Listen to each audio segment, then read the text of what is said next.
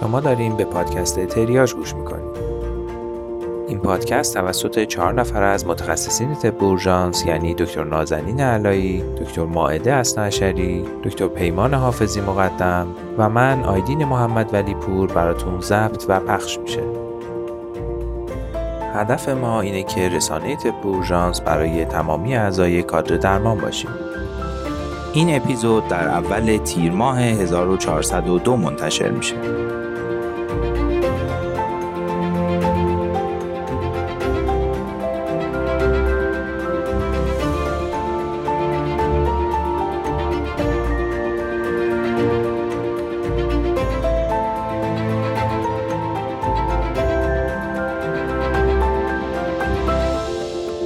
سلام به همه شنونده های خوبمون. صدای منو دارین تو اولین اپیزود سال دوم تریاج میشنوین. این رسانه کوچیک حالا دیگه یه ساله شده و دیگه خیلی هم کوچیک نیست و الان می‌دونیم که خیلیاتون منتظرین تا ما اول هر ماه مهمونتون بشیم و باید بگیم که از قشنگترین لحظات تک تک ما کار کردن روی اپیزودهای تریاج شده و شوقی که برای ادامه دادن این کار داریم به کمک شما هر روز داره بیشتر و بیشتر میشه. امیدوارم این حس خوب متقابل باشه و ما هم تونسته باشیم تا حدی که در توانمون بوده انتظارات شما عزیزان رو برآورده کنیم. فقط دوست داشتم این نکته رو هم بگم که اگه تریاج رو دوست دارین و می‌خواین به همون کمک کنین بهترین کاری که می‌تونین انجام بدین معرفی این پادکست به اطرافیانتون و فعال بودن در نظر دادن، لایک کردن و بازنشر محتوای پادکسته. دیگه بیشتر از این وقتتون رو نمی‌گیرم و دعوتتون می‌کنم که به اپیزود دوازده تریاج گوش کنید.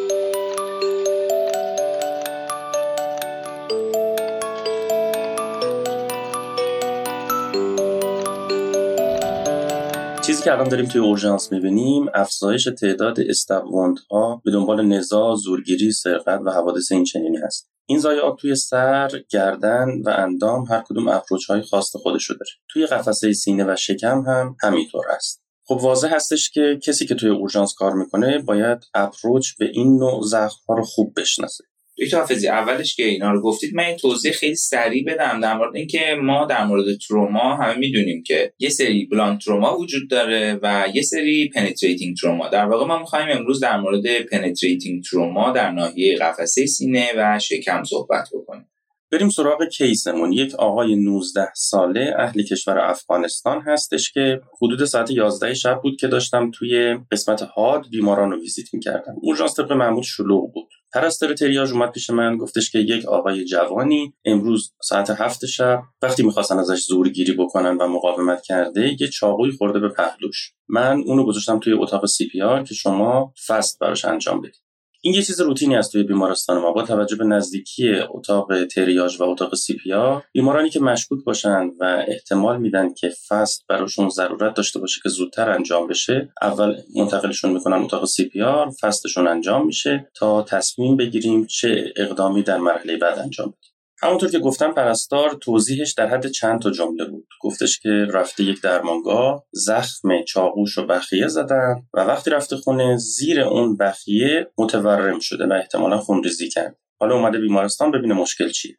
7 دقیقه طول کشید تا دستم آزاد شد رفتم اتاق CPR. یه پسر جوون بود هوشیار لاغراندام روی تخت دراز کشیده بود و پهلوی راستش از روی تخت بلند می‌کرد. به نظر می‌رسید اگه بذارش روی زمین دردش می‌گیره. یه laceration حدود یک سانتی روی flank سمت راستش بود. توی خط posterior axillary تقریبا بود و در محاذات نافش. یه هماتوم حدود 5 6 سانتی هم زیر اون ناحیه‌ای که بخیه شده بود قابل دیدن این بیمارا بیمارای روتین اون بیمارستان هستن. یعنی شما در یک شیفتتون مطمئنا بیشتر از 20 تا استپ وندو ویزیت می‌کنید که این استپ وندو می‌تونه در اندام تنه سر و نقاط مختلف باشه. خب دکتر حافظی واقعیتش اینه که جای خطرناکی بوده زخم چاقوی بیمار. فکر می‌کنم که یه اشتباهی که اینجا رخ داده اینه که اون پزشکی که زخم رو در واقع بخیه کرده و مرخصشون کرده فکر می‌کرده که خب یه زخم یک سانتیمتری احتمالا عمقش هم خیلی زیاد نیست. در حالی که اتفاقا همین زخمای کوچیک در حد نیم سانتیمتر و یک سانتیمتر جزو چیزایی هستن که بسیار گمراه کنندن. مخصوصا در مورد محلشون هم این موضوع کاملا صادقه. ما خیلی از اوقات می‌بینیم که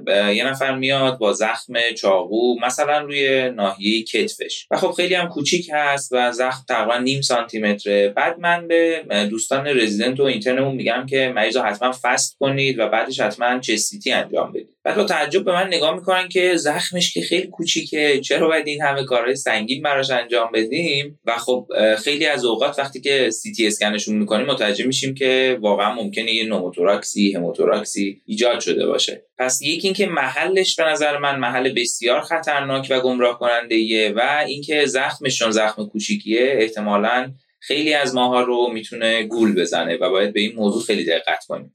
منظور از اینکه زخم های کوچیک خیلی خطرناکن. توضیحش این هستش که وقتی شما چاقو رو به صورت عمودی وارد بدن یه نفر می‌کنی طول لسریشن کمه فقط به اندازه پهنای تیغه چاقو لسریشن ایجاد میشه. وقتی که روی بدن یک نفر چاقو رو می‌کشین احتمال داره یه لسریشن طولانی ایجاد بشه ولی معمولا عمق زیادی نداره. بنابراین زخم های کوچیک نشون دهنده جهت عمودی چاقوه که خیلی اهمیت داره و می‌تونه بافتای عمقی رو آسیب بزنه. علاوه بر این واقعیتشون کوچیک بودن زخم کلا یه خطای شناختی انسانی ایجاد می‌کنه دیگه. ما یعنی فکر چون زخم کوچیکه پس مشکل خیلی بزرگی وجود نخواهد داشت. درست. قبل از اینکه من case رو ادامه بدم میگم که کلیه مراحل انجام اقدامات درمانی بیمار از لحظه که وارد اتاق CPR شد و من دیدمش تا زمانی که بیمار کامل کارهای درمانیش انجام میشه imaging هاش و فیلم مربوط به سونوگرافی و سایر کارهایی که روش کردیم و تو صفحه اینستاگرام در حد 8 تا عکس هست و یک فیلم هستش که ما برای همکاران اونجا می‌ذاریم. بیمار رو فست کردم علیرغم این که همیشه ما تاکید می‌کنیم که تو زایات قسمت فوقانی شکم یا تحتانی قفسه سینه یعنی در واقع استابوند های توراک و ابدومینال یعنی اون قسمتی از شکم که زیر لبه دنده ها قرار می‌گیره و می‌تونه گول زننده باشه در ارتباط با این زخم راستش رو من خیلی به زایات داخل قفسه سینه فکر نکردم. حس کردم استابونده خیلی پایینه در محاذات ناف بود. بنابراین راستش رو بخوای ای فستش نکردم فقط فست کردم. توی موریسون رنال اطراف مسانه مایه نبود ولی خب اصلا شک نداشتم که به قلبش رسیده باشه چون خیلی فاصله داشت پریکاردش رو نگاه نکردم. جایی که داشتم موریسون رو نگاه می‌کردم یک لحظه شک کردم که بالای دیافراگم یه ناحیه آنیکو دیدم. این جایی که شما میگین که در واقع بالای دیافراگ محسوب میشه درسته که از نظر علمی وقتی ما داریم فست می‌کنیم واقعا باید به اون نقطه هم دقت بکنیم. ولی در حالت کلی چون اونجا پر هوا هم هست خیلی از اوقات چیزی دیده نمیشه کاملا تاریکه و ما معمولا بهش دقت نمی‌کنیم. مگر اینکه واقعا یه چیز خیلی شفاف و واضح و غیر عادی وجود داشته باشه. من اخیرا اتفاقا همچین موردی رو داشتم با هم صحبت می‌کردیم در مورد این موضوع هم بهتون گفت حالا چی دیدیم بالای دیافراگ البته آیدی من فکر می‌کنم که یه شانسی من آوردم. اونم این بود که وقتی داشتم ناحیه موریسون رو می‌دیدم و یه مقدار پرو با بالا و پایین می‌کردم مریض یه نفس عمیق کشید. این باعث شد که دیافراگمش پایین بیاد. اون ناحیه بالای دیافراگ راحت تر دیده شد. و من دیدم اونجا یه ناحیه اکوفیری دیده میشه که شک کردم که اصلا اون بالا مایه باشه. البته فکر نمی کردم که این مایه مرتبط با این چاقویی باشه که حدود یک وجب پایین تر خورده بود. دکتر حافظ یه چیزی وسط تو پارانتزم بگم. فکر کنم که میکروفونمون جدا شده بود و یه قسمتی از این کیسمون رو با در واقع میکروفون موبایل ضبط کردیم. از شنوندهامون بابت این تفاوت تونی که وجود داره و اکویی که وجود داره معذرت می‌خوام. خب امیدوارم که دیگه این مشکل پیش نیاد. در هر صورت یه مقدار که گذشت من با دقت بیشتری نگاه کردم یواش یواش شک کردم که اصلا نکنین دوتا با هم دیگه مرتبطه. خب تو این شرایط الان بیمار heart rate 95 تا داشت فشار خونش stable بود حدود 12 رو 6 بود و درصد اشباع اکسیژنش هم 95 درصد بود. فکر می‌کنید چیکار کنیم آیدین؟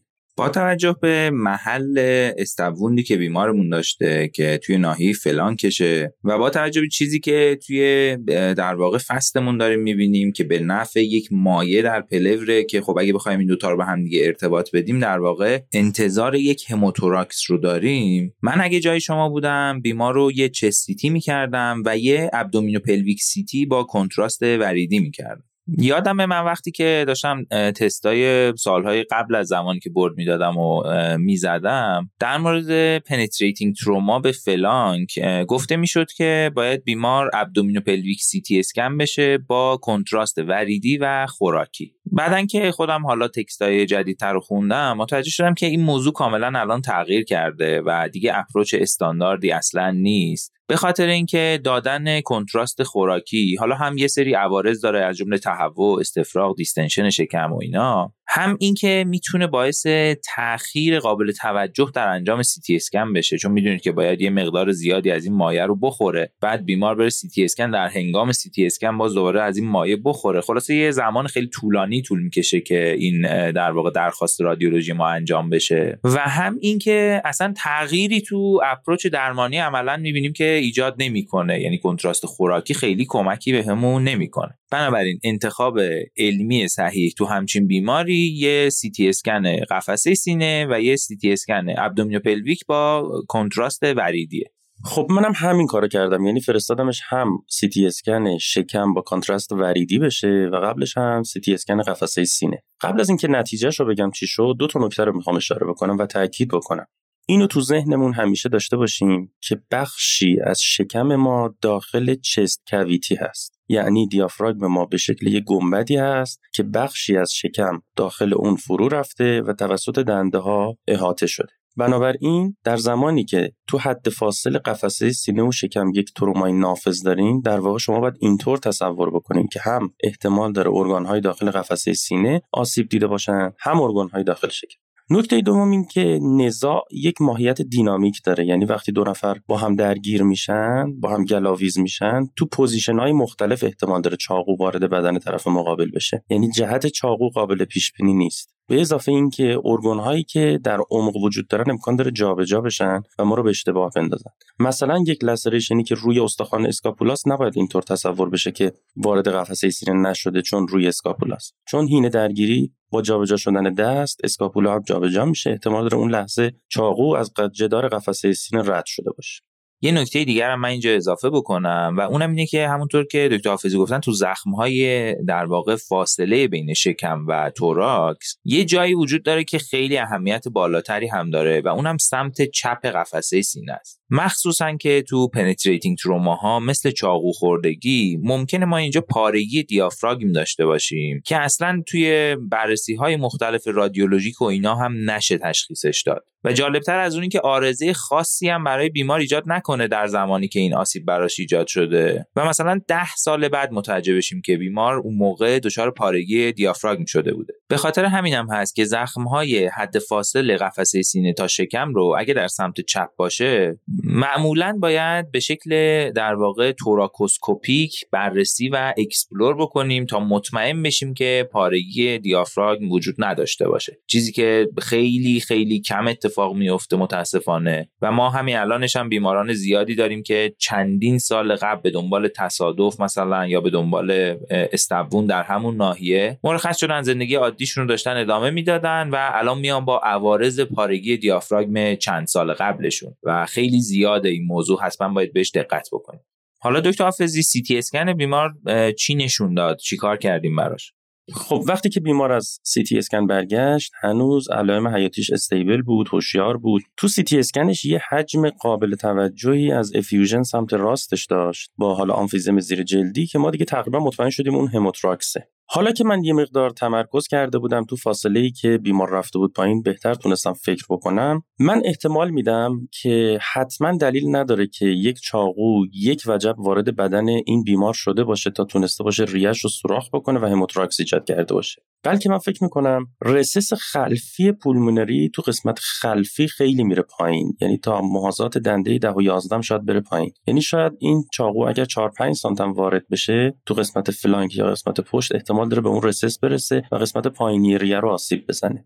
دکتر حافظی یه ذره فضایی طور صحبت کردید من یه ذره ساده ترش بگم. یه لحظه یه نمای لترال چست رو تو ذهنتون بیارید. تو اون سمت خلفی قفسه سینه یه قسمتی مثل ناودوم وجود داره. خیلی نازکه و خیلی تا انتها میاد پایین. دکتر حافظی در واقع داشتن اونو می‌گفتن که وقتی که تنفس اتفاق میفته ممکنه که اون خیلی پایین تر باشه و در صورتی که شما حتی یه وجب پایین تر از قفسه سینه هم استبوندی داشته باشید ممکنه برسه به اون فضا و اونجا رو پاره کنه و باعث در واقع اون همون هموتوراکسه یا حالا نوموتوراکسه بشه.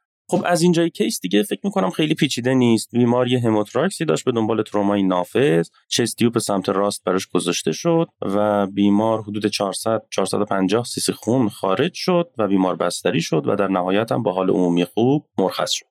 من دوباره دوست دارم که این موضوع رو تاکید بکنم که در مورد استبوند و مخصوصا هموتوراکس های به دنبال استبوند اصلا و ابدا دیدگاه ساده نگری نداشته باشید. یه خاطره ای من می‌خوام تعریف کنم و دیگه برگردیم به نکات آموزشیمون. من یادمه تو دوره رزیدنتیمون یه نفر اومده بود توی یه نزاع خانوادگی با کارد میوه خوری زده بودن به قفسه سینه‌اش. یه زخم خیلی سطحی در قدام قفسه سینه سمت چپ داشت. بعد ما این بیمار رو سیتی کردیم و سیتی اسکنش خب hemothorax داشت. من اومدم chest tube براش بذارم. chest tube و که گذاشتم برای اولین بار بود تو زندگیم که می‌دیدم یهو با سرعت خیلی خیلی زیادی یک لیتر و 400 سی تقریبا خون خارج شد. در حدی که من واقعا چون اولین بارم بود این حجم خون رو می‌دیدم که داره خارج میشه ترسیده بودم که نکنه من پاره کردم رفتم توی قلب. که البته بگم این موضوع تقریبا غیر ممکن خیلی سخته که این کار چستیوب گذاشتن انجام بدیم جالبه که بدونید این بیمار با همین چستیو با که حجم خون زی اولیش بالا بود مرخص شد و حال عمومی خوبی داشت و در نهایت کاملا خوب شد. ولی می‌خواستم تاکید بکنم که حتی با کارد میوه خوری ممکنه یه هموتوراکسی در های قفسی سینه ایجاد بشه که حجم یک لیتر خون رو در خودش جای بده. بریم سراغ پیام های این case در واقع پیام های آموزشی که ازش یاد می‌گیریم. نکته اولی که من می‌خوام بهش اشاره بکنم استفاده از سونوگرافی در اورژانس که به حق ازش به عنوان stethoscope جدید پزشکای اورژانس یاد می‌کنن اگه این مریض سونوگرافی تو مراحل اولیه نمی‌شد بیشک تشخیصش به تاخیر میافتاد. حتی اگر ما این مریض رو سی تی اسکن شکم هم می‌کردیم ولی به قفسه سینش توجه نمی‌کردیم احتمال داشت که تو cut های فوقانی سی تی اسکن شکم و تحتانی قفسه سینه متوجه hemothorax ش بشیم. ولی شاید هم خب اونو نمی‌دیدیم. در نهایت سونوگرافی تو بیماران اورژانس بسیار کمک کننده است. من اینم بگم که در مورد کاربردهای سونوگرافی تو اورژانس توی قسمت مقالات دکتر حسن دو تا مقاله در مورد کاربرد سونوگرافی هم گفتن که اینم تاکید میشه روش دوباره. نکته بعدی که از این کیس یاد می‌گیریم اینه که طول لسریشن ممکن خیلی کوچیک باشه در حد حتی نیم سانتی متر باشه. ولی محلی که لسریشن تو اون قرار داره توی استبوند ها بسیار مهمتره. و هیچ وقت نذارید که طول کوچیک یک لسریشن شما رو گول بزنه. ممکنه عواقب خیلی خیلی بدی برای بیمار داشته باشه. نکته بعدی این که ترومای thoracoabdominal رو خیلی با حساسیت و دقت بیشتری بررسی بکنید. تروماهای نافذ thoracoabdominal رو اینطور تصور بکنید که یک stab به قفسه سینه خورده و یه stab به شکم هر دو رو با هم بررسی بکنید. نکته آخری که با هم مرورش بکنیم اینه که در گذشته تروماهای penetrating flank رو تحت سیتی اسکن شکم و لگن با contrast وریدی و خوراکی قرار می‌دادیم که الان دیگه قسمت contrast خوراکی کاملا حذف شده و با contrast وریدی به راحتی می‌تونیم مشکلاتی که ایجاد شده رو تشخیص بدیم. می‌رسیم به آخر case این اپیزودمون. امیدوارم این داستان جالبی که برای بیمارمون اتفاق افتاده بود برامون درسهای خوبی داشته باشه و امیدوارم که مثل همیشه از شنیدن کیس جالبمون لذت برده باشید.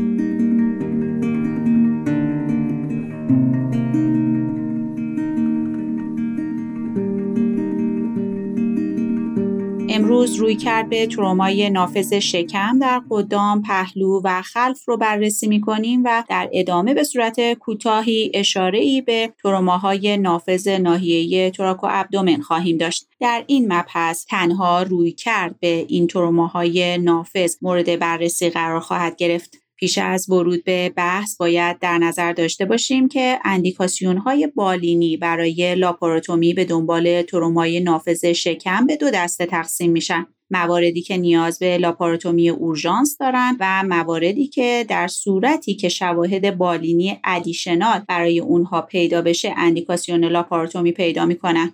موارد لاپاراتومی اورژانس شامل همودینامیک ناپایدار بیمار، علائم تحریک پریتوان، خروج احشا از جدار شکم و آسیب دیافراگمه و مواردی که در صورت وجود شواهد بالینی additional اندیکاسیون لاپاراتومی پیدا می‌کنن شامل GI bleeding، قرارگیری جسم نافذ در محل زخم و هوای intraperitoneal هست. حالا و به دنبال یادگیری اندیکاسیون های بالینی برای لاپاراتومی به دنبال ترومای نافذ شکم به سراغ های دیواره قدامی شکم میریم و ببینیم که روی کرد در این موارد به چه شکل است. در صورتی که فردی با یک استقون در ناحیه قدامی شکم به اورژانس مراجعه کرد در ابتدا به بررسی الزام لاپاراتومی در اون بیمار می‌پردازیم و بر اساس کرایتریایی که در اوایل صحبتم به اون اشاره کردم بیمار رو مورد بررسی قرار میدیم و در صورتی که نیاز به لاپاراتومی داشت بیمار باید تحت لاپاراتومی قرار بگیره و در صورتی که در اون کرایتریاها جایی نداشت باید بررسی بکنیم که آیا این آسیب به حفره پریتوان وارد شده و یا خیر که این کار رو از طریق LWE یا Local Wound Exploration انجام میدیم. در صورتی که شواهدی مبنی بر ورود آسیب داخل پریتوان در LWE مشهود نبود بیمار رو تحت سوچور لسریشن و بعد از اون ترخیص قرار میدیم و در صورتی که شواهد بررسی ما به نفع ورود به ناحیه پریتوان بود باید حالا در قدم بعدی بررسی بکنیم که آیا آسیب احشا در این صورت ایجاد شده و یا خیر. که برای بررسی آسیب احشا می‌تونیم از DPL یا Diagnostic Peritoneal Lavage CT اسکن serial physical examination و یا لاپاروسکوپی کمک بگیریم. در صورتی که به کمک هر کدام از اقداماتی که گفته شد به این نتیجه رسیدیم که آسیب احشای داخل پریتوان اتفاق افتاده بیمار رو تحت لاپاروتومی قرار میدیم و در غیر این صورت بیمار تحت نظر خواهد ماند. حالا در نظر بگیرید بیماری با stab wound در ناحیه flank و یا خلف شکم به اورژانس مراجعه کرده. آسیب رتروپریتوان در های flank و خلف شکم نسبت به دیواره قدامی احتمال بیشتری داره. اما با این حال ریسک آسیب احشای intraperitoneal هم به میزان قابل توجهی وجود داره. برخلاف های قدامی local wound exploration تنها در های بسیار سطحی در ناحیه flank و خلف می‌تونن کمک کننده باشن و modality choice سیتی اسکن با contrast وریدی برای بررسی های این ناحیه است باید توجه داشته باشیم که یک سیتی اسکن منفی با تحت نظر گرفتن و follow-up 24 ساعته بیمار بعد از اون می‌تونه آسیب های جدی این ناحیه رو تا حد زیادی rule out کنه. در نهایت به سراغ های ناحیه thoracoabdomen میریم. در نظر داشته باشین که حتی یک stab wound کوچک در قسمت تحتانی قفسه صدری می‌تونه به مدیاستن، thoracic cavity، دیافراگم و peritoneal cavity و حتی ناحیه رتروپریتوان آسیب بزنه. در این موارد در یک بیمار پایدار که نیاز به لاپاراتومی و یا توراکوتومی اورژانس نداره استفاده از سونوگرافی در ارزیابی و بررسی سریع وضعیت بیمار و تشخیص hemopericardium و یا hemoperitoneum بسیار کمک کننده است نکته قابل توجه دیگه در های این ناحیه این هست که local wound exploration در های slash type می‌تونه نیاز به بررسی های بیشتر رو از بین ببره. اما باید توجه داشته باشیم که عمق investigation نمی‌تونه بیشتر از anterior rib margin پیشروی بکنه چرا که در این صورت safety بیمار به خطر میافته. امیدوارم بحث کوتاه امروز با توجه به ماهیت مهم و کاربردی اون در اورژانس برای شما در management و رویکرد به بیماران stab wound در ناحیه قدام، پهلو و خلف شکم و همینطور thoracoabdomen کاربردی بوده باشه.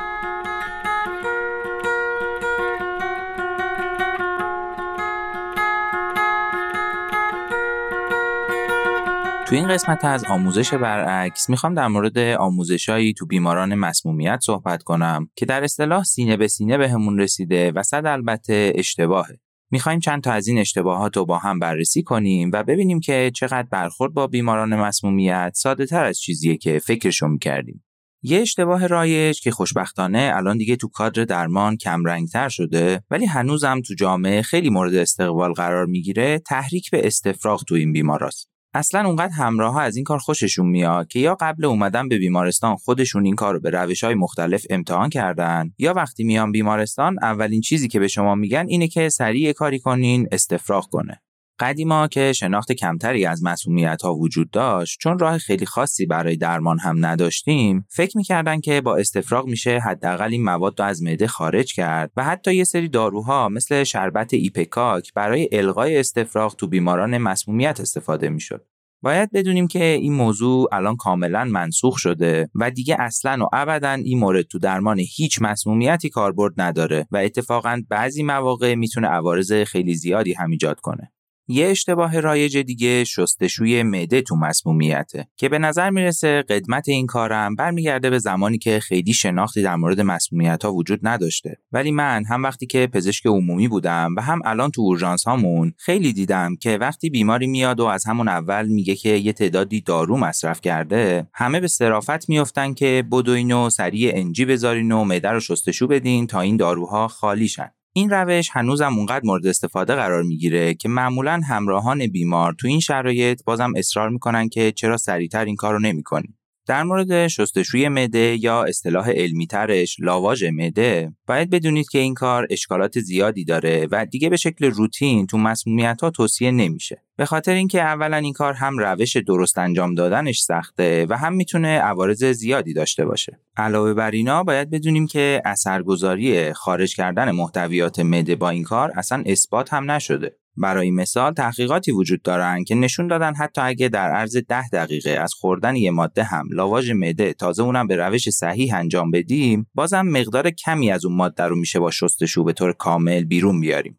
تو آموزش های سینه به سینه ای که به ما منتقل شده یه اشکال فنی هم وجود داره و اونم اینه که معمولا این کار رو با NG tube هایی انجام میدیم که اندازشون کوچیکه و داروها اصلا از تو سوراخ‌های این لوله ها رد نمیشن که بخوایم خارجشون کنیم. روش انجام صحیح این کار این شکلیه که باید یه لوله بزرگ orogastric و کم انعطاف با قطر حداقل یک سانتی متر یعنی اندازه French 36 تا 40 رو تو بزرگسالان استفاده کنیم که خب می‌دونید اصلا همچین لوله هایی تو مراکز درمانی ما خیلی هم پیدا نمیشه. حداقل من تا حالا ندیدم تو اورژانس ما همچین لوله هایی وجود داشته باشه. برای اینکه این مشکل فنی رو به شکل بهتر درک کنید یه سری تصویر در مورد لوله ها و محتویات معده رو براتون تو رسانه های اجتماعیمون منتشر می‌کنیم که به طور کامل متوجه این ایراد بشید. کلا بدونید که الان در مورد لاواژ معده اندیکاسیون های خیلی کمی وجود داره و فقط در مواردی انجام میشه که بیمار تو یه ساعت اول خوردن موادی مراجعه کرده باشه که قابلیت ایجاد مسمومیت تهدید کننده حیات داره و بعد از جذب هم درمان آنتیدوت مناسبی براشون نداریم. پس دیگه عملا لازم نیست هر بیمار مسمومیتی رو وارد این فرایند دردناک و سخت کنیم.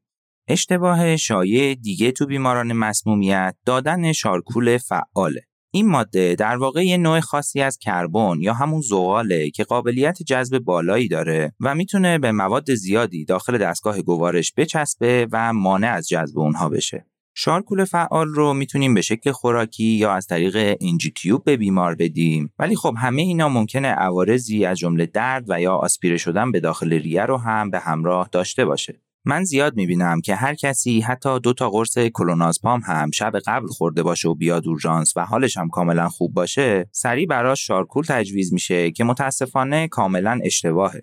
باید بدونید که دادن charcoal بعد از یک ساعت از خوردن یه ماده به جز مواردی مثل داروهای آنتی‌کولینرژیک که باعث کند شدن حرکات گوارشی میشن یا مواردی مثل مقادیر زیاد آسپرین که می‌تونن bezoar توی معده تشکیل بدن عملا ارزش علمی زیادی نداره و کمکی هم به بیمار نمی‌کنه. تازه تو همین موارد هم تاثیر نهاییش خیلی مشخص نیست و درمانهای دیگه شاید بیشتر مفید باشن. علاوه بر همه این چیزا که گفتیم بعضی از مواد مسموم کننده مثل الکل ها، فلزات و مواد خوراننده ای مثل اسیدها و بازها هم اصلا جذب شارکول نمیشن. تازه بدترش اینه که بعضی وقتا حتی آنتیدوتی که به بیمار میدیم هم جذب شارکول میشه و اثرگذاریش هم کمتر می‌کنه.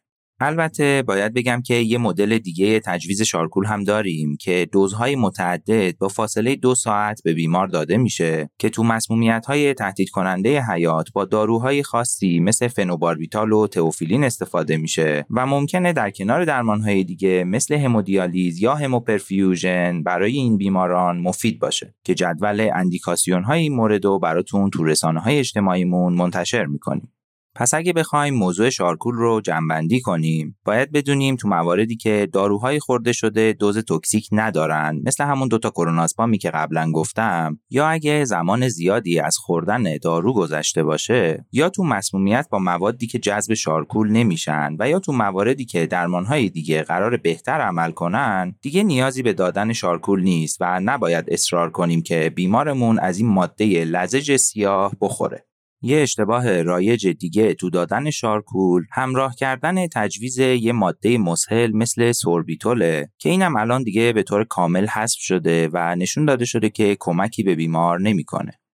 می‌رسیم به یه مبحث خیلی جذاب دیگه توی برخورد با بیماران مسمومیت یعنی تست های ادراری و خونی. همین اول خیالتون رو راحت کنم و بگم که تست های غربالگری ادراری که برای مصرف چندین نوع دارو مورد استفاده قرار می‌گیره و بهش urine toxicology screen میگیم عملا هیچ و تاکید می‌کنم هیچ کمکی به برخورد با مسمومیت ها نمی‌کنه و هیچ ارزش بالینی نداره. ولی خب متاسفانه می‌بینیم که این آزمایشات خیلی درخواست میشه و اصلا به یه دستور روتین تو بیمار با شک به مسمومیت تبدیل شده که کاملا از بیخوبون اشتباهه. در مورد این آزمایش ها یه چیز جالب دیگه ای که وجود داره اینه که حتی با مصرف داروهای ساده و دم دستی هم ممکنه که تستای مختلفی مثبت بشن و عملا شما یه سنگی تو چاهی بندازین که بعدا هیچکی نمی‌تونه اونو در بیاره. مثلا تو بعضی از کیت های آزمایش مصرف متفورمین یا لابتالول ممکنه تست رو برای آمفتامین ها مثبت کاذب کنه. یه مثال دیگهش هم مثبت شدن اوپیات با مصرف سیپروفلوکساسین یا دکسترومتورفانه. در کل این لیست واکنش های متقاطع خیلی خیلی مفصله که براتون تو رسانه های اجتماعیمون منتشرشون می‌کنیم تا با دیدنشون بیشتر از این هم تعجب کنید. حالا بیایم فرض کنین که به خاطر یه درخواست علکی چطور می‌تونید به خانواده یه فرد بیچاره ای توضیح بدین که بیمارتون ممکنه شیشه یا تریاک مصرف نکرده باشه ولی تستش مثبت شده باشه. پس نهایت استفاده ای که از تست های غربالگری ادراری می‌تونیم تو مسمومیت ها داشته باشیم ارزش قانونی اثبات مصرف ماده مثلا تو مسمومیت های عمدی تو بچه هاست در مورد آزمایش های اندازگیری سطح خونی داروها و مواد توکسیک یکم قضیه فرق داره و اینا می‌تونن بعضی جاها واقعا کمک کننده باشن ولی خب یه مشکل بزرگ دیگه اینجا داریم و اونم دسترسی خیلی خیلی کم به این آزمایش هاست. حتی تو سانترهای اصلی مسمومیت هم تعداد زیادی از این آزمایش ها کلا انجام نمیشه که به خاطر نبود کیت ها و دستگاه های پیشرفته است. و می‌دونید که خیر سرمون هر روز داره بیشتر به این لیست نبود تجهیزات اضافه میشه و متاسفانه راه حلش هم دست من و شما نیست. ولی به هر حال بریم ببینیم چه مواردی از مسمومیت ها نیاز قطعی به بررسی سطح سرومی دارن. یکی از مهمترین این آزمایشات بررسی سطح سرومی آستامینوفنه که مسمومیت باهاش اوایلش علائم بالینی خاصی نداره. ولی اتفاقا تو همین زمان آنتیدوت های خیلی موثری برای جلوگیری از عوارض وخیم بعدیش در دسترس داریم. بنابراین اندازهگیری سطح سرومی آستامینوفن تو همه مواردی که مصرف دارو به قصد خودکشی بوده توصیه میشه تا درمان لازم همون اول شروع بشه. این آزمایش فقط تو کشور ما نیست که خیلی در دسترس نباشه. در حدی که تو الگوریتم های برخورد با مسمومیت آستامینوفن زمان در دسترس بودن نتیجه تست یه قسمت مهمی از تصمیم گیری بالینی رو تشکیل میده و قول میدیم که در این مورد تو اپیزودهای بعدی براتون صحبت کنیم تا بیشتر با نحوه برخورد با این بیمارا آشنا بشید. یه آزمایش مهم دیگه اندازهگیری سطح سرومی الکل‌های سمی یعنی متانول و اتیلنگلیکوله که مقادیر خونی اونها تو تصمیم گیری بالینی تأثیر گذارن ولی متاسفانه می‌دونید که این موارد هم خیلی در دسترس نیستن و عملا تو کشور ما برخورد با این بیمارا با شک بالینی و مثلا بررسی اسیدوز متابولیک با آنالیز گازهای خونی انجام می‌گیره. که تو اپیزود 6 تریاژ در مورد این مسمومیت ها و نحوه تشخیص و درمانشون به طور کامل صحبت کردیم. اندازهگیری سطح سرومی تو مسمومیت با داروهایی مثل لیتیوم و دیگوکسین و همینطور چند تا داروی دیگه هم می‌تونه کمک کننده باشه که لیست اونا رو تو رسانه های اجتماعیمون براتون منتشر می‌کنیم و دیگه وارد جزئیات تشخیص و درمانشون نمیشیم. ولی در کل بدونید که در بیشتر موارد حتی در صورت در دسترس نبودن آزمایشات مختلف طبق شرایط بالینی بیمار و یه سری آزمایش های کمکی بازم می‌تونیم تصمیم گیری های نسبتا صحیحی داشته باشیم. در کل هدفم از این بحث آزمایش این بود که بدونید خیلی از موارد مسمومیت نیاز به اندازگیری های سرومی یا تایید توسط غربالگری ندارن و درمانشون بیشتر اوقات جدا از مسیر پاراکلینیکی هم امکان پذیره و بهتره که درخواست همچین آزمایش های سخت و پرهزینه ای رو فقط در شرایطی انجام بدیم که واقعا سیر بالینی و درمانی بیمار رو تغییر میدن و دیگه علکی برای هر بیمار مسمومیتی مثلا سطح سرومی باربیتورات ها رو چک نکنیم که خب متاسفانه زیاد می‌بینیم به شکل یک دستور روتین توسط سرویس های مختلف همیشه در حال انجامه. در نهایت در مورد این دستورات روتینم دوست داشتم یه چیزی بگم که به نظرم تو همین آموزش برعکس باید گفته بشه و اونم اینه که به نظر من واژه دستورات روتین خیلی ترکیب خوب و به درد بخوری نیست. چون باعث میشه بدون اینکه تمام موارد معاینه و شرح رو در نظر بگیریم کار خودمون رو راحت کنیم و یه میانبر بزنیم و یه سری عکس یا نوشته از دستورات روتین پیش خودمون نگر داریم و تو هر بیمار مشابهی هم از اونا استفاده کنیم. همیشه یادتون باشه که نتیجه نهایی استفاده از یه سری دستورات روتین حتما ایجاد یه سری اشتباهات روتین خواهد بود. من کاملا متوجه این موضوع هستم که سیستم آموزش پزشکی ما نواقص خیلی زیادی داره که باعث میشه در دسترس بودن دستورات آماده مخصوصا برای افرادی که تازه فارغ تحصیل میشن کمک کننده باشه و استرسشون رو در مورد بیمارایی که تا حالا ندیدن و کمتر کنه. ولی باید بدونید که در واقع این کار یه نوع تفکر الگو محور یا ناخودآگاهه که تو اپیزود 6 یه کوچولو در موردشون تو موضوع کاهش خطاها توضیح داده بودم. و اگه دوست داشتین در این مورد بیشتر بدونید می‌تونین دوباره این قسمت رو گوش کنین. درسته که دونستن یه سری دستور در مورد بیماری های مختلف تو شکل دادن ذهنیت اولیه ما می‌تونه کمک کننده باشه ولی خواهش می‌کنم حتما در کنار این دستورات روتین از تفکر دانش محور هم در هر بیماری به شکل جداگانه استفاده کنین تا نتیجه قابل قبولتری تو برخورد با بیماران پیچیده تر داشته باشید اصلا هدف قسمت آموزش برعکس ما هم همینه که شما رو عمیقتر وارد این وادی اشتباهات روتین کنیم و جلوی تکرارشون رو بگیریم. امیدوارم این قسمت هم در برخوردهای بعدی بالینی به کمکتون بیاد و حداقل کمتر این بیمارای بیچاره رو شستشوی معده بدید.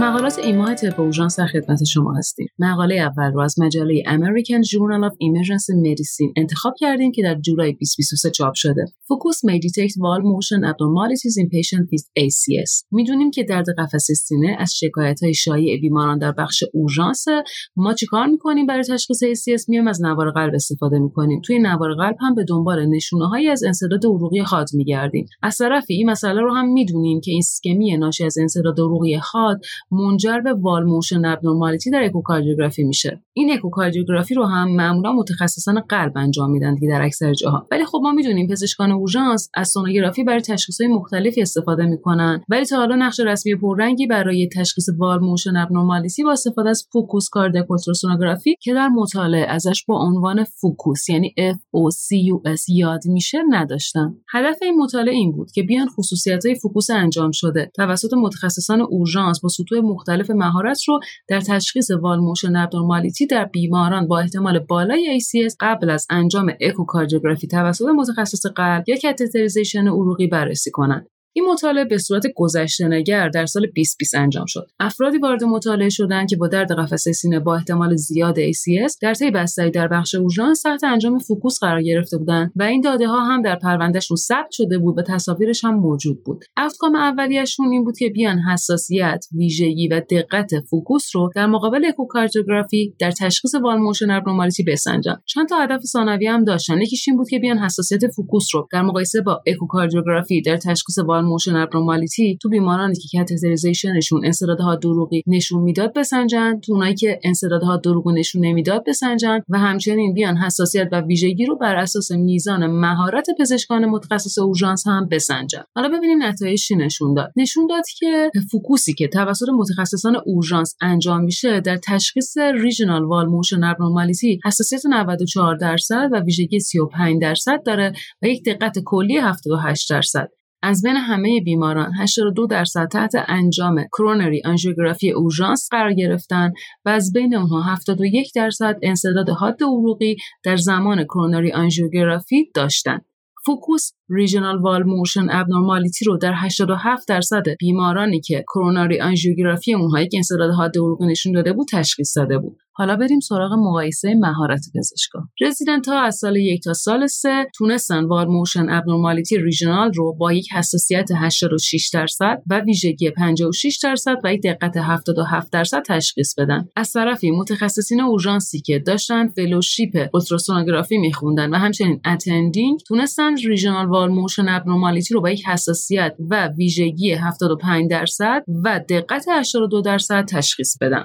نتایج این مطالعه نشون داد که FOCUS انجام شده توسط متخصصین اورژانس می‌تونه در تشخیص regional wall motion abnormality در بیماران با شک بالا به ACS استفاده بشه. بیشترین استفادهش هم می‌تونه در بیمارانی باشه که با درد قفسه سینه. به اورژانس مراجعه می‌کنن ولی ما شواهد ایسکمی رو در نوار قلبشون نمی‌بینیم. ولی پزشک همچنان شک بالایی به انسداد حاد عروقی داره و دیدن این regional wall motion abnormality می‌تونه کمک بکنه و منجر به فعال کردن cath lab بشه. هرچند که چقدر دقیق. ما بتونیم بگیم که این مسئله قابل استفاده در practice روزانه ما هست نیاز به مطالعات بیشتری داره.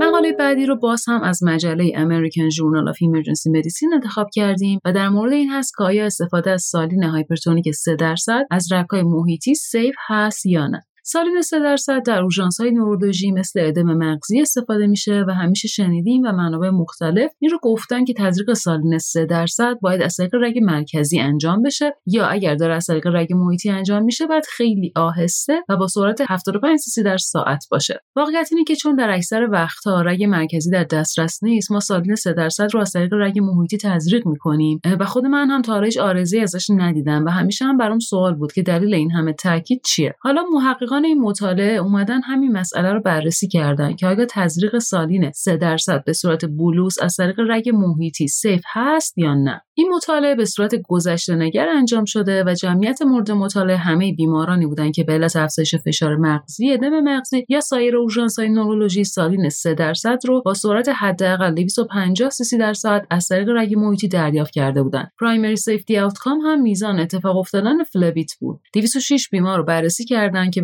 آیا معیارهای ورود به مطالعه رو دارن یا نه و در نهایت 37 بیمار وارد مطالعه شدند. بیشترین سایز IV محیطی مورد استفاده 18 در ناحیه antecubital بود. median dose 250 سی سی بود و median سرعت تجویز 760 سی سی در ساعت بود. در هیچ کدوم از این بیماران عارضه فلبیت گزارش نشد. محققان در نهایت نتیجه گرفتن که تزریق سالین hypertonic از طریق رگ محیطی ایمنه و تا سرعت 999 سی سی که در این مطالعه داده شده بود هیچ گونه عارضه رو به همراه نداره. البته تو این مطالعه درصد افرادی risk factor هایی برای extravasation داشتن مثل دیابت یا بیماری های عروق محیطی یا چاقی کم بود و امکانش هست که اگر تعداد این بیماران در این مطالعه بیشتر بود عارضه بیشتری هم دیده می‌شد. یه گشتی هم بزنیم تو مجلات ایرانی. یه مقاله ای از مجله Frontiers in Emergency Medicine انتخاب کردیم. با عنوان تاثیر ویتامین C بر فاکتورهای انعقادی و endothelial marker ها در بیماران سپسیس. این مقاله در April 2023 چاپ شده. محققا چرا تصمیم گرفتن این مطالعه رو انجام بدن؟ چون سپسیس شیوع و مرگ و میر بالایی داره و بعد از بهبود افراد با اختلالات عملکردی مختلفی مواجهند علیرغم پیشرفتهای حاصل شده در درک پاتوفیزیولوژی این بیماری همچنان جنبههایی از درمان اون ناشناخته هستند. یکی از مراحل اولیه در پاتوفیزیولوژی این بیماری التهاب و تخریب جدار عروقه که منجر به leakage پروتئین و ادم بافتی و اختلالات انعقادی میشه. سطح syndecan یک می‌تونه به عنوان فاکتور حساسی برای نشون دادن میزان آسیب endothelial عروقی باشه و نتایج مطالعات هم نشون دادن که میزان بالای اون در خون با mortality بالاتر بیماران در ارتباطه. این مطالعه رو محققان به صورت double blind randomized control trial در یکی از بیمارستانهای دانشگاه علوم پزشکی تهران برای 50 بیمار بستری در ICU با تشخیص سپسیس انجام دادن. بیمارانی که از مطالعه کنار گذاشته شدن بیمارانی بودند که بالای 80 سال سن داشتند یا در 24 ساعت قبل آنتی اکسیدان دیگه دریافت کرده بودند و همچنین اونهایی که هپارین و یا وارفارین دریافت می‌کردن هم از مطالعه کنار گذاشته شدن. بیماران رو به دو دسته تقسیم کردن گروه case و گروه کنترل. هر گروه 25 بیمار داشت. گروه case 25 میلی گرم per ویتامین C هر 6 ساعت برای 6 روز پیاپی دریافت کردند و گروه کنترل هم placebo دریافت کردند outcome اولیه سطح syndecan یک بود و outcome ثانویه سطح باقی endothelial marker ها و فاکتورهای التهابی بود. نمونه های خونی رو در 0 24 48 و 72 ساعت بعد از بستری گرفتن و داده ها نشون داد که در گروهی که ویتامین C دریافت کرده بودند سطح syndecan یک در روز سوم نسبت به گروه مقابل به طور معناداری کاهش پیدا کرده بود. همچنین CRP هم که یک فاکتور التهابیه در روز سوم به صورت معناداری نسبت به گروه مقابل کاهش پیدا کرده بود و همچنین سطح آنتی ترومبین 3 هم به صورت معناداری افزایش پیدا کرد و این افزایش در 24 48 و 72 ساعت بین دو گروه معنادار بود. سایر outcome ها در بیمارانی که به شکلی که گفتیم ویتامین C رو دریافت کرده بودن به این صورت بود که طول مدت بستری در ICU mortality و همچنین SOFA score یعنی Sequential Organ Failure Assessment در اونها کاهش پیدا کرد. البته با توجه به خاصیت نفروتوکسیسیته ویتامین C کراتینین رو هم اندازه گرفته بودن که دیدن در گروه دریافت کننده ویتامین C این میزان تفاوت معناداری داشت. یعنی 1.58 در مقابل 1.96 در اونهایی که دریافت کننده ویتامین C بودن. نتایج این مطالعه نشون داد که تجویز 25 میلی per ویتامین C هر 6 ساعت به صورت bolus می‌تونه اثرات protective ی بر روی اندوتلیوم عروق داشته باشه و همچنین از کوآگولوپاتی جلوگیری کنه و در نهایت نقش مهمی در کاهش بار سپسیس در بیماران مبتلا به اون داشته باشه.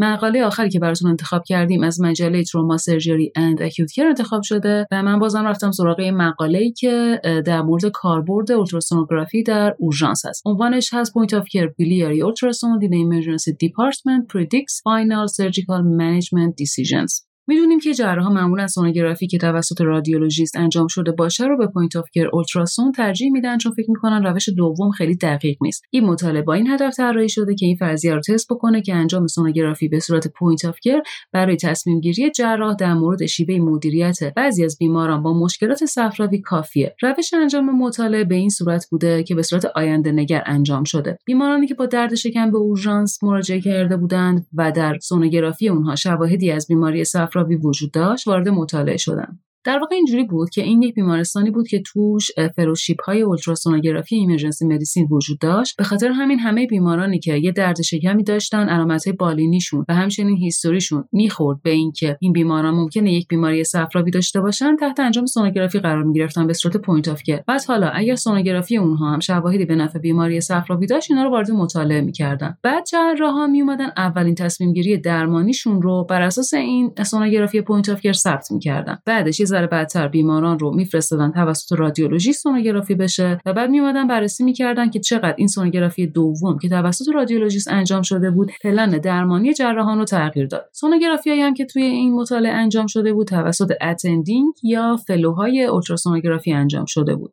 100 تا بیمار وارد مطالعه شدن و همگی هم تحت point of care اولتراسونوگرافی و همچنین سونوگرافی توسط رادیولوژیست قرار گرفته بودند. بر اساس نظر اولیه جراحان بیماران رو به سه دسته تقسیم کردن یکی اونایی که جراحی قرار بود بشن یه سری اونهایی که پلن جراحان این بود که ERCP یا MRCP شون بکنن و یه سری هم اونهایی که تصمیمی برای جراحیشون نداشتن نتایج point of care اولتراسونوگرافی نشون داد که 68 بیمار نیاز به جراحی دارند 21 بیمار تحت انجام ERCP و MRCP قرار بود قرار بگیرن و 11 بیمار هم پلنی بود که جراحی براشون انجام نشه. در 90 درصد موارد انجام اولتراسونوگرافی توسط رادیولوژیست پلن درمان جراح رو تغییر نداده بود. کلا در 10 بیمار نظر پزشکان جراح بعد از اینکه سونوگرافی توسط رادیولوژیست انجام شده بود عوض شد. نتایج این مطالعه نشون داد که در کمتر از 10 درصد بیماران با مشکلات biliary بعد از انجام سونوگرافی توسط رادیولوژیست نظر پزشک جراح ممکنه در مورد درمان تغییر بکنه و در واقع در خیلی از موارد اطلاعاتی که سونوگرافی که توسط رادیولوژیست انجام میشه به ما میده تغییری در مدیریت بیمارانمون ایجاد نمی‌کنه و استفاده از point of care اولتراسونوگرافی در مدیریت این بیماران هم می‌تونه به ما کمک بکنه. در واقع نتایج این مطالعه هم نشون دهنده یک کاربرد دیگه اولتراسونوگرافی در اورژانس می‌تونه باشه. امیدوارم مقالاتی که در موردشون صحبت کردیم نظر شما رو نسبت به مسائل جدیدی جلب کرده باشه و باعث بشه که به جستجو و کندوکاو بیشتری در مقالات چاپ شده در این حوزه بپردازیم.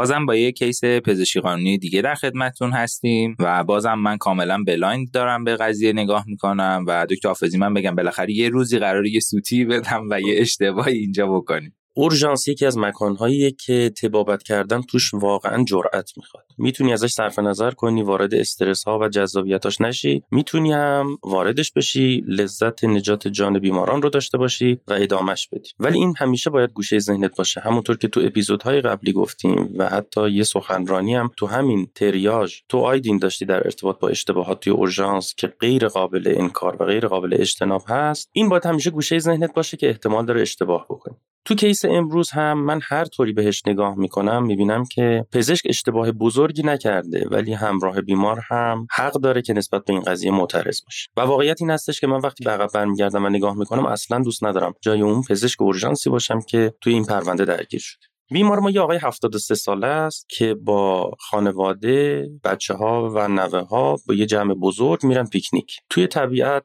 داشتن غذا میخوردن، غذایی هم که میخوردن جوجه کباب بوده و هین خوردن غذا صرفه های مکرر، استفراغ و احساس گیر کردن غذا داخل قفسه سینه بهش دست میده. بعد از گذشت یکی دو دقیقه آزاردهنده مشکل یواش یواش حل میشه. دور میان بهش آب میدن، یکم بهش نون میدن، کمک می‌کنن که اگر غذا غذایی گیر کرده بره پایین کمکش می‌کنن سرفه بکنه که اگر غذایی وارد ریهاش شده بیاد بیرون. و از نظر اونا مسئله ختم به خیر میشه. با توجه به اینکه خیلی براشون مهم بوده و اون بزرگ خاندان بوده اون آقا وقتی که داشتن از پیکنیک برمیگشتن یه درد خیلی خفیفی پشت جناق قفسه سینش داشته که به خاطر همون مریض رو میارن اورژانس. داستان مربوط به سال 1399 و اوج همهگیری کروناست بیمار وقتی که وارد اورژانس میشه stable و هوشیار بوده. علائم حیاتی stable ی داشته. یه EKG ازش می‌گیرن که کاملا نرمال بوده و طبق روال اون موقع ها که هر مریضی با علائم مربوط به تنفس و یا درد سینه دردهای pleuritic میومد ما اول CT ش می‌کردیم مریض رو میفرستن برای سیتی اسکن قفسه سینه. تو سی تی اسکنی که می‌بینه پزشک اورژانس گزارش می‌کنه که یه effusion خفیفی سمت راست قفسه سینه داره و یه کدورتی تو قاعده ریه راست. براش تشخیص کووید می‌ذاره و میگه این گراوند گلاس اوپاسیتی مربوط به این قضیه هست. بیمار ما یه کوویده و تحت درمان قرار بگیره. آزمایشاتش نرمال بوده و در نهایت بعد از دو ساعت با تشخیص کووید خفیف بیمار از اورژانس مرخص میشه.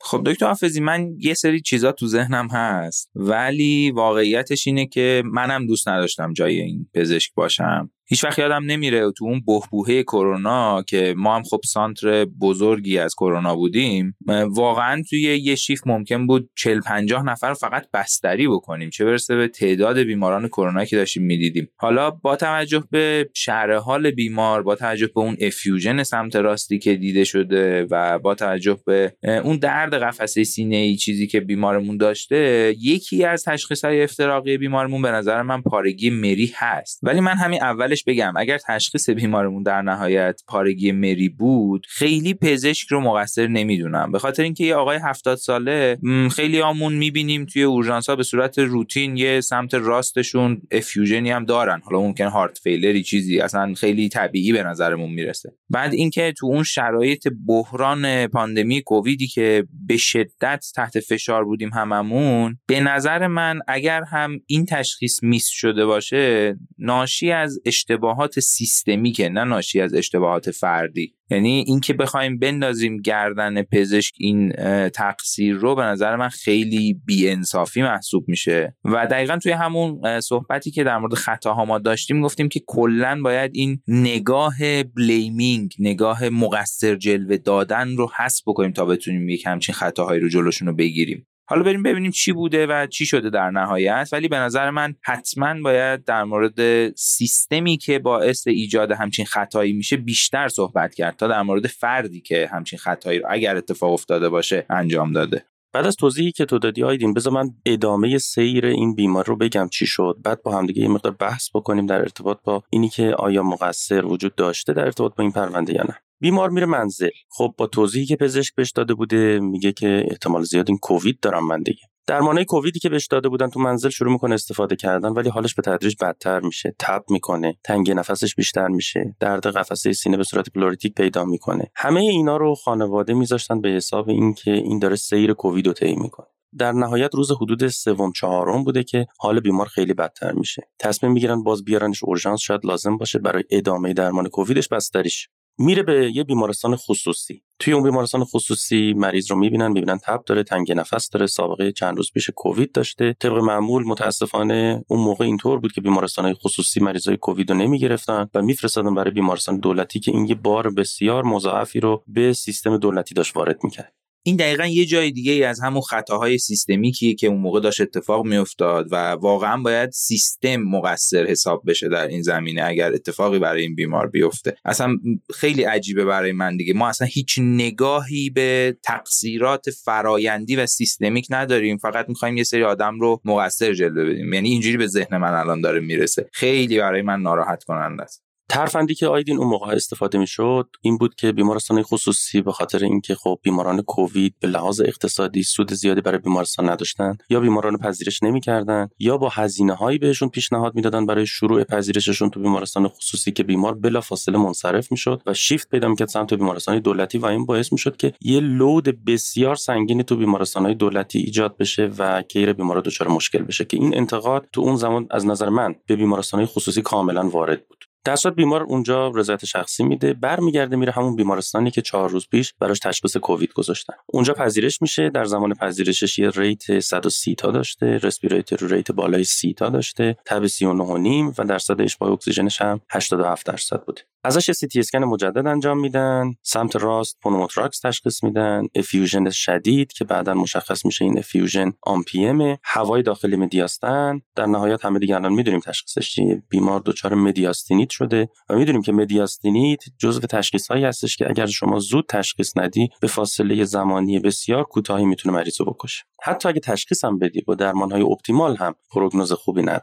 در نهایت اینکه برای بیمار چستیوب می‌ذارن بیمار منتقل میشه بخش آی سی او آنتی های وسیع و تیف می‌گیره زیر دستگاه تهویه مکانیکی قرار می‌گیره و متاسفانه بعد از سه روز فوت می‌کنه.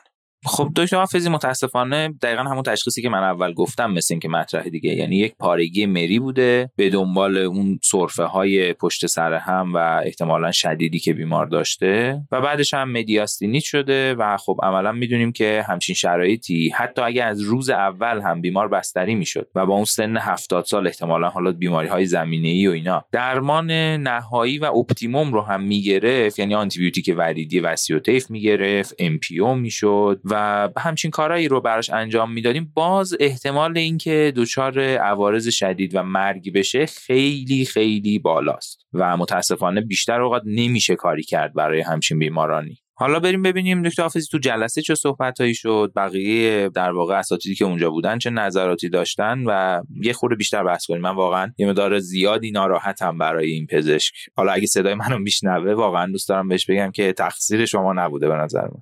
اون روز تو جلسه پزشک قانونی یه کمیسیون هفت نفره بود و من با یه تاخیر حدود پنج دقیقه رسیدم اونجا. شرح حال case گفته شده بود و رسیده بودم به جایی که می‌خواستن سی تی اسکنش رو سی تی اسکن روز اولش رو نمایش بده. خب اونجا من به عنوان متخصص اورژانس بودم پزشکی قانونی جراح جراح thorax همه حضور داشتم من که رسیدم اونجا خب معلوم بود یه بحث کوچیکی بین پزشکا اتفاق افتاده بود. بلا فاصله گفتن که یه متخصص اورژانس اومد بذار ببینیم این history شو بهش بگیم. CT هم براش بذاریم ببینیم ایشون چه تصمیمی می‌گرفت اگه جای اون پزشک بود. خلاصه یه history به من گفتن که چه اتفاقاتی برای بیمار توی اولین مراجعش پیش اومده و سی تی اسکن گذاشتن. من خودم سی تی اسکن که نگاه کردم effusion سمت راستش خب یه rim باریک بود. به اضافه اینکه مجاور اون مایه collapse آتلکتازی داشت یعنی شواهدی از ground glass opacity نداشت و اصلا به کووید من فکر نکردم. اونجا من گفتم تنها نکته مهم همین یک effusion سمت راست من می‌بینم یک collapse آتلکتازی می‌بینم و چیز خاص دیگه ای نمی‌بینم. دکتر حافظی واقعیتش اینه که این روش به نظر من اصلا روش درستی نیست دیگه. شما توی شرایط خیلی stable ی رفتید نشستید زیر یه کولری با چهار پنج نفر آدم دیگه. بدون اینکه دغدغه ذهنی شیفت مریضای بدحال و حتی شرایط کرونا تو اون زمان رو داشته باشید دارید سی تی اسکن بیمار رو می‌بینید. به نظر من نمیشه اصلا این شکلی نظر داد. به خاطر اینکه خطایی که این مدل قضاوت برای کارهای پزشکی داره بی نهایت زیاده. همونطوری که الان دیدیم شما داشتید این case رو می‌گفتید منم کاملا blind بودم. طبق شرح حال و طبق CT که گفتید گفتم من ته ذهنم احتمالا به این پارگی مری فکر می‌کنم. ولی پزشکی که داشته اونجا کار می‌کرده ما نمی‌دونیم چند تا مریض دیگه داشته می‌دیده نمی‌دونیم هر روز چند تا کرونا داشته می‌دیده حتی نمی‌دونیم چطور شرح حال دقیقی اصلا راجع به این موضوع دادن به پزشکی یا ندادن اینا خب document نمیشه. یه سری در واقع خاطرات یا narrative توی پزشکی قانونی که ممکن اصلا هیچ document ی هم راجبش وجود نداشته باشه. بنابراین این شکل از قضاوت به نظر من خیلی خیلی خطای بالایی داره و اصلا قابل اعتماد نیست متاسفانه. خب خیلی ممنون. آره من با این نظر تو کاملا موافقم. یعنی ما تو شرایطی داریم کار می‌کنیم که اصلا وقتی که بعدا پرونده ها به جز بررسی میشه قابل مقایسه با هم دیگه نیست. اون روز هم همین اتفاق افتاد. حتی تو الان فکر کردی به پارگی مری ولی اون لحظه ای که به من گفتن چون اول یه history از choking دادن به من به اضافه اینکه بعد سی تی اسکن گذاشتن و بعد اون مایه بود با توجه به اینکه از دیسفاژی و گیر کردن غذا چیزی اون لحظه به وضوح تو پرونده نبود من در واقع اون لحظه فکر نکردم که اصلا شاید پارگی مری باشه. داشتم سی تی اسکن رو میخوندم و نکته دیگه هم پیدا نکردم تو سی تی اسکنش. اونجا یکی از اساتید خیلی بنام جراحی توراکس به من گفتش که شما اطراف مریش هوا نمی‌بینی. من هر چی سی تی اسکن بالا پایین کردم هوای خیلی واضحی نبود. ولی خب یه مری یه مقدار متسع بود. من گفتم داخل مری اتساع ناشی از هوا رو می‌بینم ولی اطرافش نمی‌بینم. ولی خب مطمئنا ایشون تجربه بیشتری از من داشت و گفت این pocket های خیلی کوچیکی که می‌بینی هوایی که تو ساعت های اول نشت کرده و اون مایه هم احتمالا به دنبال گیر کردن غذا و سوراخ شدن اون آبی که به مریض دادن یا آب میوه‌ای که دادن اونم احتمال داره بخشیش وارد پلور شده باشه. در نهایت اینکه نکته خیلی مهمی می‌خوام بگم الان اونم این هستش که فردا رادیولوژیست CT رو report می‌کنه و CT report که میشه توی اون report هم صحبتی از پارگی مری نمیشه. فقط به همون effusion و collapse آت آتلکتازی تاکید میشه و اینجا من می‌خوام این نکته رو تاکید بکنم. روش رو report های رادیولوژی شما می‌تونید به عنوان یه فرد expert نگاه بکنید ولی ایشون بیمار رو ندیده. history بیمار رو به دقت نمی‌دونه. بنابراین اینی که یک رادیولوژیست هم یه چیزی رو گزارش نمی‌کنه در شیفتاتون دلیل نداره اینکه شما بهش فکر نکنین. چون شما این که بالا سر بیمارین و بیمار رو معاینه کردین باهاش صحبت کردین حال عمومیشو می‌دونین و شما می‌تونین به رادیولوژیست guide بدین. دکتر حافظی صحبتی که می‌کنید من یادمه که توی یکی از همین پزشکی قانونی ها ما در مورد این صحبت کردیم که افرادی که یه سری بیمار خاص رو خیلی زیاد می‌بینن مثلا توی این مورد جراح توراکس خب تعداد بیمارانی که دچار پارگی مری شدن و دیده رو خیلی خیلی بیشتر از من و شماست. بنابراین نظری که ایشون می‌تونه بده یک نظر کاملا تخصصی و بسیار bias دار هست. اینجا دقیقا همون مشکلیه که یکی از ستونهای تقصیر در پزشکی قانونی یعنی standard of care به هم میریزه دیگه. به خاطر همینه که من میگم این مدل قضاوت کردن تو پزشکی قانونی نه تنها منصفانه نیست بلکه به نظر حتی غیر علمی هم میاد دیگه. چون که یک نفری که خیلی از standard of care دور هست و کاملا فوق تخصصی در حال دیدن بیماران این شکلی هست نباید کسی رو قضاوت بکنه که خیلی تعداد کمی از این بیماران رو داره می‌بینه. واقعا دوست دارم که اگر باز اون دوستانی که جراح توراکس هستن یا حتی تو این جلسه بودن حرفای منو میشنون به صحبتهای من فکر کنن. بحثی که تو اون جلسه پیش اومد خیلی مفصل بود. اختلاف نظر وجود داشت بین جراح توراکس و ما به عنوان متخصصای اورژانس و حتی جراحای عمومی. البته مطمئنا در نهایت نظر ایشون درست بود چون عاقبت بیمار مشخص بود و نشون می‌داد که روز اول بیمار پارگی مری داشته. ولی اینی که روز اول تشخیص داده نشده بود چقدر تقصیر پزشک بود اون مورد اختلاف نظر بود. ما می‌گفتیم که در یک اورژانس شلوغ که شما وقت زیادی برای گرفتن history ندارین physical exam و شاید نتونین با جزئیات انجام بدین. تو اوج کووید بوده و هم تیم درمان و کادر درمان و پزشکا به شدت تحت فشار بیمارای کووید بودن و لود زیادی روی بیمارستان دولتی بوده. شاید یک بیماری که بسیار گول زننده به اورژانس مراجعه کرده تشخیص داده نشدنش تقصیر بزرگی نباشه. دلایلی که همکارا مطرح می‌کردن در مخالفت با ما این بود که اولا مریضی که کووید داره هیچ وقت پیکنیک نمیره. چون ما چطور برای مریضی تشخیص کووید گذاشتید در صورتی که این انقدر حالش خوب بوده که رفته پیکنیک و یهو کووید گرفته اومده بیمارستان. حالا اجازه بدید من با این واقعا مخالف باشم به خاطر اینکه می‌دونیم که این موضوع اصلا درست نیست. حالا ببینیم بعد حرفای بعدیشون چی بود. البته من دارم نقل قول می‌کنم اینا نظرات شخصی من نیست. effusion سمت راست رو در پارگی مری خب داریم ولی همونطور که من دلیلی که می آوردم این بود که ما بسیار زیاد ببینیم مریضای مسنی که میان یه effusion خفیف می‌بینن و ما چشممون عادت کرده که این effusion معمولا اهمیت زیادی با اون مشکلی که بیمار به اورژانس مراجعه کرده نداره. نکته دیگه که تاکید می‌کردن این بود که علت تاخیر بیمار برای مراجعه دومش این بوده که بهش اطمینان داده بودن شما کووید داری و احتمال داره حالت یه مقدار بدتر بشه و اون سیر mediastinitis ش رو بیمار اشتباه کرده بود با سیر کوویدش. و اینکه توصیه هشداری برای برگشتش به بیمار نداده بود. خب طبیعی بود. شاید اون لحظه به چون به پارگی مری شک نکرده بود توصیه هشداری مربوط به اونم بهش نداده این موضوعی که میگید و من می‌تونم قبول کنم. اینکه توصیه هایی که ما به بیمار کردیم تشخیصی که ما به بیمار دادیم می‌تونه گمراهش کرده باشه در اینکه حالش اگر بدتر شد بیمارستان نیاد. ولی بازم آیا این تقصیر فرده یا تقصیر سیستمه که تشخیص کرونا رو در زمان پاندمی بر مبنای سی تی اسکن به شکل قطعی در واقع به هممون اجبار کرد؟ در حالی که ما می‌تونستیم PCR بگیریم ما می‌تونستیم هر روز از همچین فردی PCR بگیریم. اگر امکاناتش وجود داشت اگر هزینه هاشو بیمه ها می‌دادن اگر کیت هاش وجود داشت تو بیمارستان. ما هنوز که هنوزه تو بیمارستان های بزرگمون تو شیفت های شبمون مثلا PCR کووید نداریم و یعنی به نظر می‌رسه که اینجا اون سیستم همچنان داره fault های بزرگی رو میده. خیلی نمی‌تونم موافق باشم که این تقصیر پزشکی هرچند که این موضوع حتما باعث بدتر شدن حال بیمار شده. و بیشتر اعتقادم اینه که یک مشکل سیستمیکه.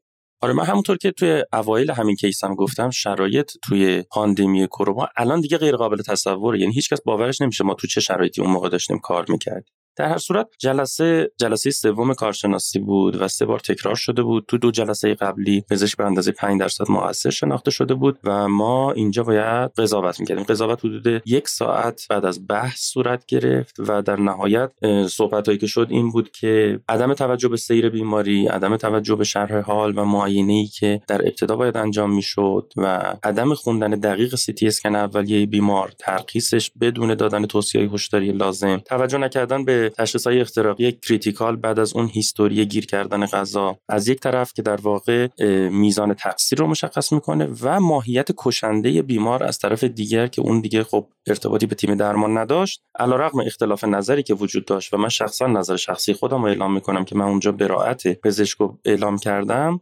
منجر به این شد که در نهایت پزشک به اندازه 5 درصد مقصر شناخته بشه و نظر دو کمیسیون قبلی تایید بشه. حالا اینکه این قابل انتقاد هست یا نه الان ما می‌کنم دیگه بهتره در موردش صحبت نکنیم و اینکه قطعی رو واقعا نمی‌خوام راجبش صحبت بکنم ولی دوست داشتیم یعنی صحبتهایی که من کردم برای نقد به فرایند کلی این در واقع جلسات هست. قبلا هم اینو مطرح کردم. واقعا هم هنوزم نمی‌دونم که چطور میشه این فرایندها رو نقد کرد چطور میشه همچین حکم هایی رو به شکل بدون نام و به عنوان فرد سوم دوباره بررسی کرد چیزی که به نظر من خیلی لازمه. ولی خب در نهایت 5 درصد خیلی هم زیاد نبوده ولی باز من به نظر من از این کمتر. یعنی حت... من حالا نمیگم براعت حتی ولی مثلا یک درصد دو درصد برای من خیلی قابل قبول تر بود نسبت به 5 درصدی که اعلام شده. چون واقعا 5 درصد تقصیر پزشک نمی‌رسه به نظر من نمی‌رسه. می‌دونی که آیدین اینجور موارد کارشناسی یک امر انسانیه. یعنی اینطور نیست که بر اساس یه فرمول کاملا مشخص شما بتونی نظر بدی. اونجا هم اختلاف نظر بسیار شدید بود و خب در نهایت هم اصل دموکراسی حاکمه و اینکه شما رأی گیری نهایی می‌کنی و نظر بر اساس رأی نهایی. یعنی هر کس می‌تونه نظر خودش رو ثبت بکنه. ولی اون چیزی که به قوه قضایی اعلام میشه برایند نظر جمع هست. در نهایت پرونده به نظر خود من پرونده بسیار جذابی بود آموزش خوبی برای خود من داشت تجربه خیلی خوبی بود و اینکه بریم سراغ تیک هوم مسیج ها. بریم. من فعلا ناراحتم. شما بگید. من بگم. نکته اول اینکه به شرح حال بیماران توجه بیشتری بکنیم. در مواردی که بیمار به دنبال خوردن غذا دچار مشکل میشه بین آسپیریشن تنفسی و گیر کردن غذا افتراق بدیم اینا شما رو به دو جهت مختلف می‌بره. وقتی که بیمار یه غذایی رو آسپیره کرده شما فوکوستون میره رو سیستم تنفسی و وقتی که غذا گیر می‌کنه باید به پارگی مری که یک تشخیص افتراقی بسیار مهم جز پنج تشخیص افتراقی مهم درد قفسه سینه چون می‌تونه منجر به مدیاستینی تو ساعتهای آینده بشه. فکر کردن به بدترین تشخیص های افتراقی که خب مثلا تو این بیمار مدیاستنیت بود البته یه قانون کلی اورژانسی که ما همیشه به چیزای بد فکر می‌کنیم و معروف هم هستیم که اینا همه چیزو بد می‌بینن نیمه خالی لیوانو می‌بینن ولی خب ما عادت کردیم و این جزء اصول ویزیت بیماران توی اورژانس هست. و آخرین نکته هم که من می‌خوام بهش اشاره بکنم توصیه های هشداری زمان ترخیص و برگشت به اورژانس که بارها و بارها توی همین تریاژ در موردش صحبت کردیم و تقویت خودتون برای خوندن imaging ها. من آخرش فقط دوباره دوست دارم این موضوع رو تاکید بکنم که در مورد خطاها حالا من دو سه بار صحبت کردم توی تریاژ اینجا هم داریم می‌بینیم که یک خطایی اتفاق افتاده که ناشی از فرایند هست نه ناشی از خطای فردی. و در مورد سیستم های پیچیده در مورد complex system ها و systems theory در واقع وقتی بخوایم صحبت بکنیم اگه هدفمون این باشه که این شرایط اصلاح بشه این شرایط بهتر بشه حتما باید یک نگاه کلی و بسیار کلنگر داشته باشیم و دنبال خطاها در فرایندها بگردیم تا بتونیم اصلاحشون بکنیم. خیلی بر من مهمه که تاکید بکنم که در مورد اصلاح خطاها و کاهش خطاها توی سیستم های پیچیده ما اصلا نباید روی بلیمینگ تاکید بکنیم. باید بریم به سمت نگاه کردن به فرایندها و در واقع اون اتفاقاتی که در طول زمان برای یک نفر میفته تا در نهایت باعث یک ضرر بزرگی مثل مرگ این عزیز میشه. امیدوارم که از این کیس هم لذت برده باشید و نکاتی که از نظر آموزشی گفته شد همیشه تو ذهنتون باشه. من دوباره توصیه می‌کنم که قسمت کاهش خطاها رو یه بار دیگه گوش کنیم. من قول میدم به خاطر اینکه این اتفاق افتاد و من واقعا ناراحت شدم. راجع به سیستم ها و تئوری سیستم ها و استفاده از اونها در کاهش خطاها توی اورژانس و کلا توی پزشکی باز هم صحبت کنم.